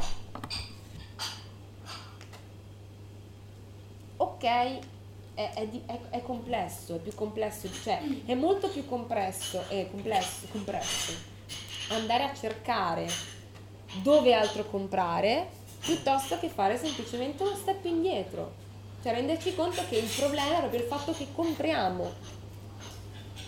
Ambra, scusami, devo dirti, raccontarti una cosa, anche per drammatizzare un po' qualche giorno. La pensione. Mia madre mi ha detto, ah sai, ho letto che da Muji, tanto poi noi li stiamo facendo, raccolgono le piume che cadono spontaneamente dalle oche per fare i piumini, no? Capolavoro. Ah, bello! E poi c'era la marmottina. Sì, infatti, ma una cagata sta roba. E quindi volevo dirti, mia madre avrà letto questa cosa non so dove, però sì. Prima hai parlato proprio di non credere al marketing, non credere al marchio. Ora, io reputo mia madre una persona abbastanza intelligente, ve lo giuro, nonostante questa sì, formazione, sì, sì, sì. Però in effetti non ti c'è. Fai anche un po' travolgere da quello che è il messaggio, soprattutto certo. In un momento come questo, e quindi dai anche un po' di fiducia certo. A quello che leggi. E quindi mi chiedevo non quali marchi mm-hmm. sono veri o ma dove... come capire, però in effetti come spiegare alle persone che non è così vero, o comunque non so, ad esempio mia sorella mi ha fatto vedere una, un'applicazione per quanto riguarda i cosmetici mm-hmm. che se prendi mm. non so cosa ti dice, ti dice la composizione, esatto, senza dirti sì.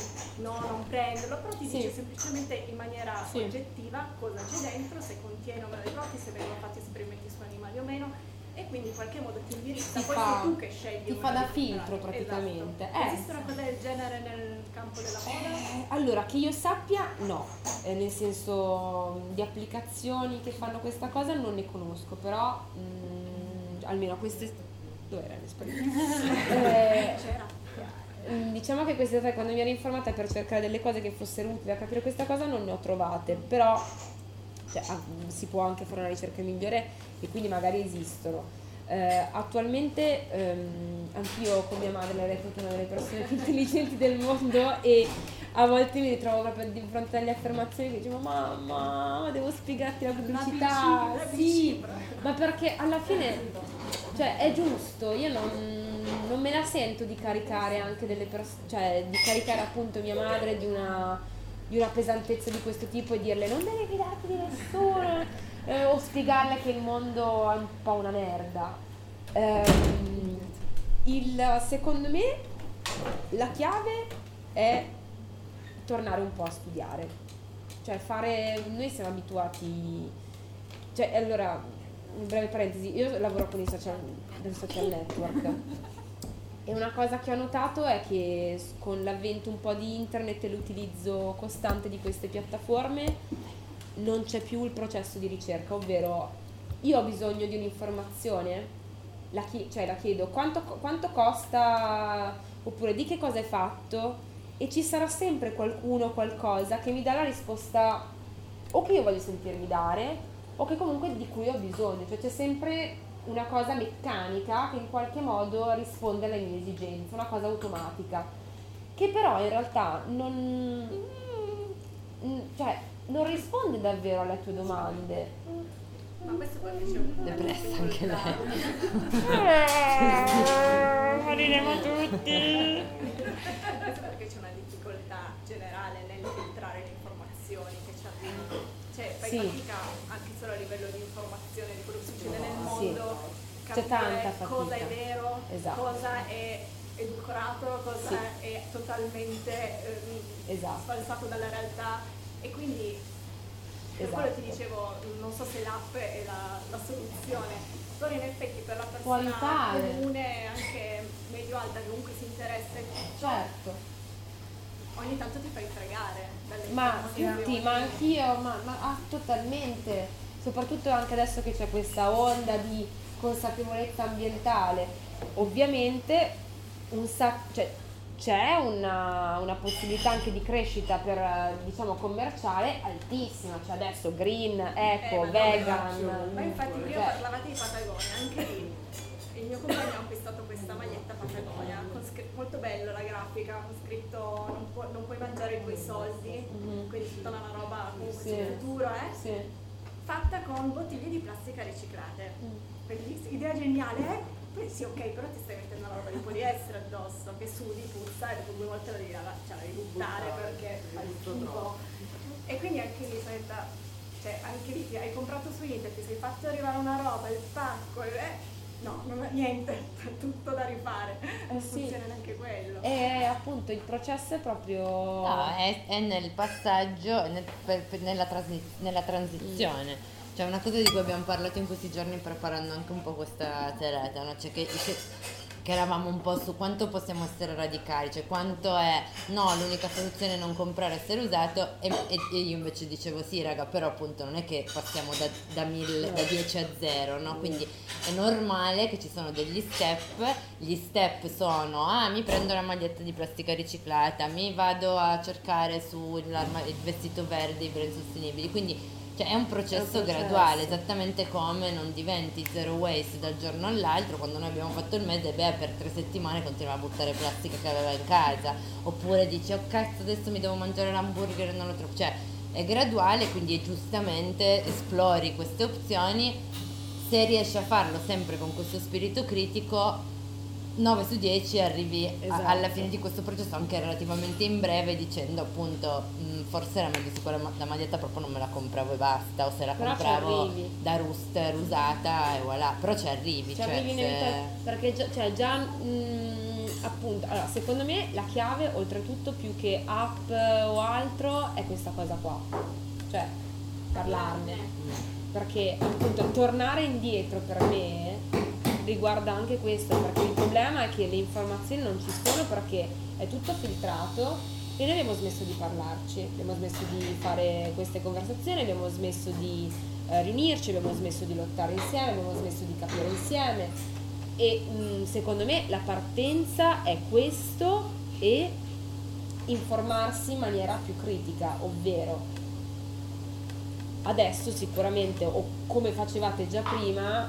il, il, il meccanismo di greenwashing di un'azienda, appunto, che vi dice ti do il quindici per cento, a voi da domani puzzerà inevitabilmente, ma come è puzzato a me quando mi è successo la prima volta, perché se c'è questa sensibilità, inevitabilmente, se tu sai quello, cioè se tu leggi quello che succede e capisci qual è il processo, tu stessa farai un, un processo tuo evolutivo che avrà dei tuoi ritmi, che rispetterà le tue abitudini, che rispetterà le tue esigenze.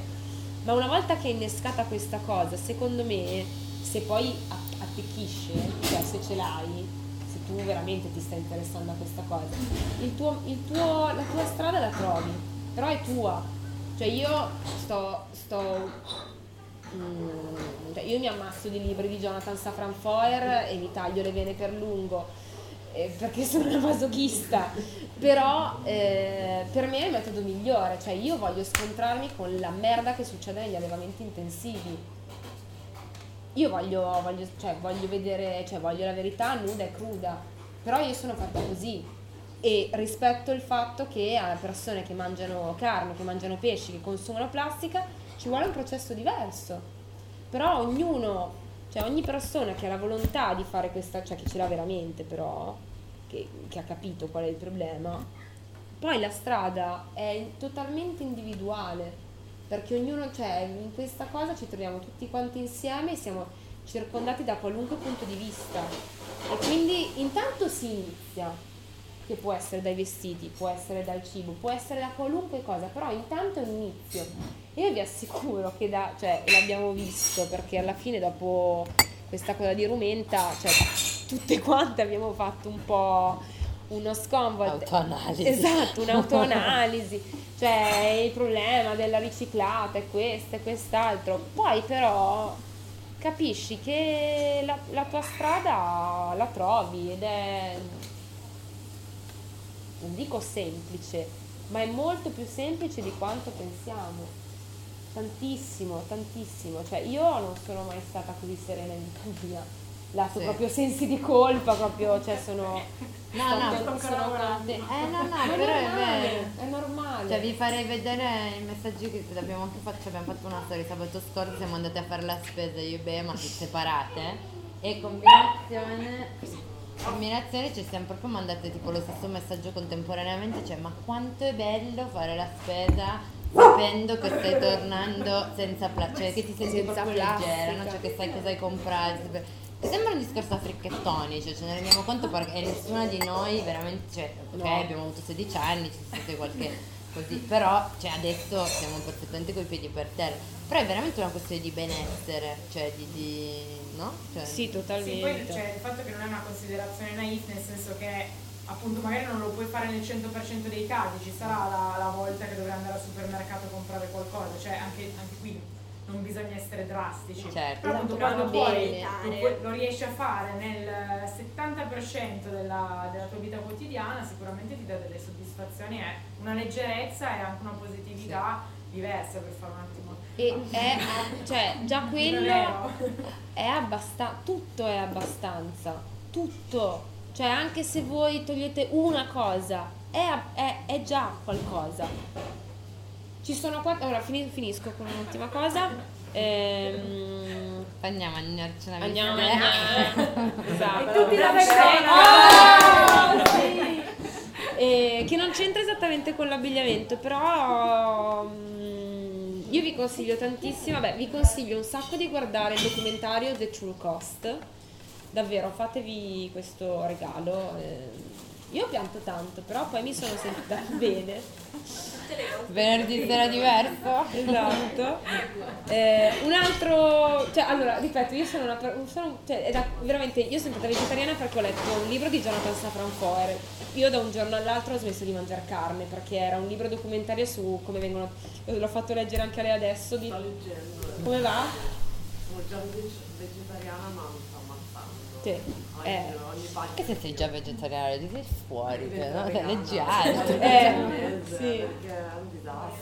Però cioè, il discorso che non è, è, è sono dei libri molto belli perché sono semplicemente saggistici e saggistici e saggistici e raccontano semplicemente quello che succede.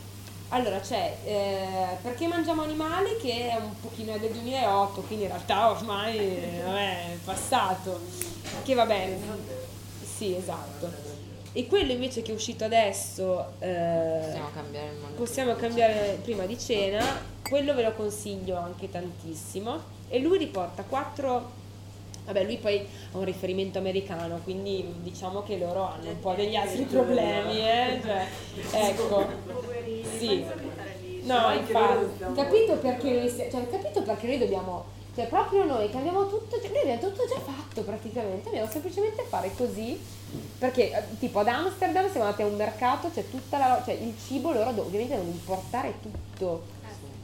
No, cioè, ma infatti su questa cosa della carne, io sono vegetariana da dieci anni, però anche lì non è così semplice come sempre, tanto come dicevamo per la moda, cioè ehm, se io non mangio la bistecca, cioè ho la bistecca dell'azienda agricola di Moncalieri che ha tre mucche, non mangio quella, proprio in compenso mi, mi ammazzo di soia e quinoa che viene dalla Bolivia, cioè, sì, esatto, in realtà è molto meglio la bistecca, quindi sì, di nuovo sì, ci vuole criterio, ci vuole buon senso, cioè, anche perché può pure non mangio la bistecca ma mi compro gli yogurt industriali della Yomo che con che latte sono fatti, cioè, quindi è uguale. E c'è anche questo fatto della sì, vegetariana, vegana, quindi sono a posto, no, no, cioè sempre quello che tutto dicevamo prima, pensiamo, facciamoci tutto due domande, facciamo lavorare i cricetini e più che tutto ha un impatto, cioè chiediamoci, non, non arriviamo solo alla prima risposta che è quella semplice, no, ma cerchiamo di non fare, non googliamo tutto, cioè cominciamo, tipo per esempio io ho imparato a chiedere al fruttivendolo, bene, ma questa roba la coltivi tu, cos'è la roba tua e qual è la roba che tu porti dalla Sicilia che viene presa con caporalato? Perché anche tutta la verdura eh no, sì, va sempre bene, capito? Quindi bisogna ricominciare, bisogna pensare, pensare un po', cioè, da, esatto, che secondo me va anche bene perché ci stiamo rincoglionendo come veramente dei deficienti con questi telefoni. Ricominciamo a parlare, ricominciamo a pensare, ricominciamo a informarci, ricominciamo a leggere, che è figo, ti senti meglio, fai a respirare il cervello, sei a posto con te stesso, sei a posto con gli altri e si vive meglio, cioè è, è brutto, è difficile, ma vive, cioè, viviamo un botto meglio. E vabbè, questi quattro consigli, per chiudere, sì, quattro consigli di Jonathan Safran Foer per poter discretamente fare qualcosa sono: mantenere una dieta vegana e sostenibile almeno fino a cena, ovvero proteine animali possibilmente o carne o pesce solamente a cena, tutti i giorni, prendere meno aerei possibili, meno, meno aerei possibili, cioè queste sono le quattro cose che, impa- che ci aiuterebbero di più a salvarci, posso dire salvarci? O comunque a limitare le emissioni di anidride carbonica e diminuire veramente sostanzialmente, di fare la differenza, diciamo. Quindi una dieta vegana almeno fino a cena, quindi un pasto al giorno, proteine animali e animali va bene, usare meno aerei possibili, meno macchina possibile, quindi cercare di utilizzare i mezzi eccetera. E quella un pochino più ostica a livello etico è non fare figli, che questa è una cosa che magari poi è un po' difficile. Siamo troppi. Ok, l'hai detto tu, mi fa piacere, grazie, perché altrimenti se l'avessi detto io sarei stata tipo no, no, no, cane, che però sì, sì, stia, il discorso è che esatto, siamo, siamo troppi e, e questo è concretamente un problema, non, non, non, non ci sono le risorse, non, poi eh, vabbè, io posso scegliere, ok, però effettivamente già solamente se queste quattro cose venissero fatte da tutti vi assicuro che cioè, andrebbe tutto bene.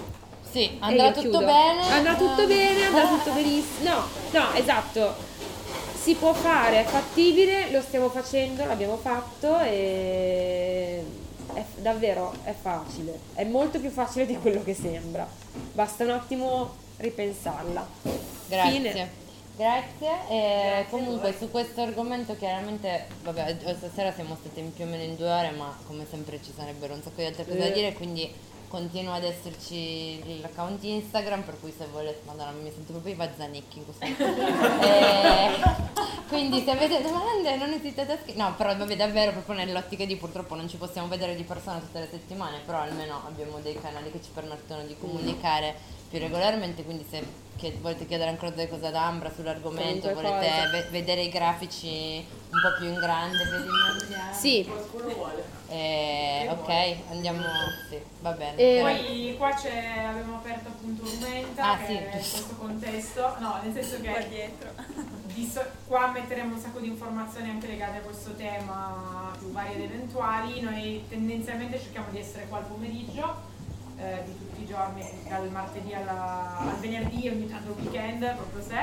e, però appunto potete anche farci domande, lasciare bigliettini, cose, e frequentare gli eventi che faremo da adesso in poi. Potete seguire Rumenta Girls su Instagram oppure Rumenta con due parole su Facebook. Grazie, eh,